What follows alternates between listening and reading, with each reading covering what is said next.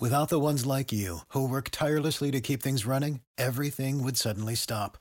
Hospitals, factories, schools, and power plants, they all depend on you. No matter the weather, emergency, or time of day, you're the ones who get it done. At Grainger, we're here for you with professional grade industrial supplies. Count on real time product availability and fast delivery. Call clickgrainger.com or just stop by. Grainger for the ones who get it done. Enrollment in Obamacare reopens this week. The Department of Health and Human Services reopening insurance enrollment on healthcare.gov. Fox's Rachel Sutherland is in Washington. This to be a couple of months it'll be reopened for. I would imagine people who have been impacted by the pandemic.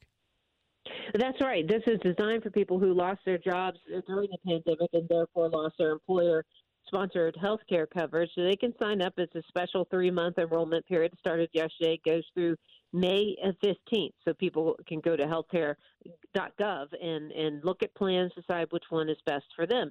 Trouble is, uh, if there's any trouble, is that there are these groups out there called navigator groups that help people pick the right plan for them. And usually money comes from Medicaid and Medicare services uh, to help beef up staffing. The Wall Street Journal is reporting that they've received no additional money and were kind of caught, caught off guard by this three month open enrollment period and are concerned about staffing levels for that. So people who are going on healthcare.gov, depending on what state you live in, uh, you may need to do some homework on your own before you start looking at plans. Are there any changes that the uh, HHS is making uh, in this three month period, or is it uh, typically, if you've done shopping before on healthcare.gov, that it looks about the same?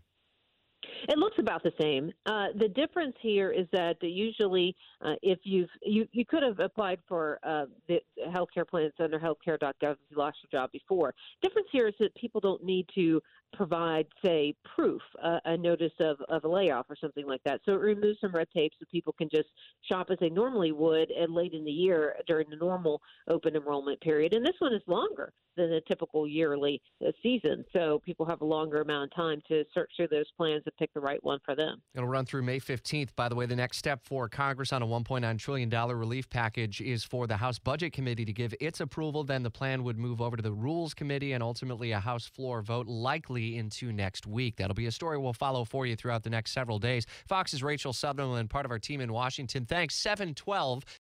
Without the ones like you, who work tirelessly to keep things running, everything would suddenly stop. Hospitals, factories, schools, and power plants, they all depend on you. No matter the weather, emergency, or time of day, you're the ones who get it done. At Grainger, we're here for you with professional grade industrial supplies. Count on real time product availability and fast delivery. Call clickgrainger.com or just stop by. Grainger for the ones who get it done.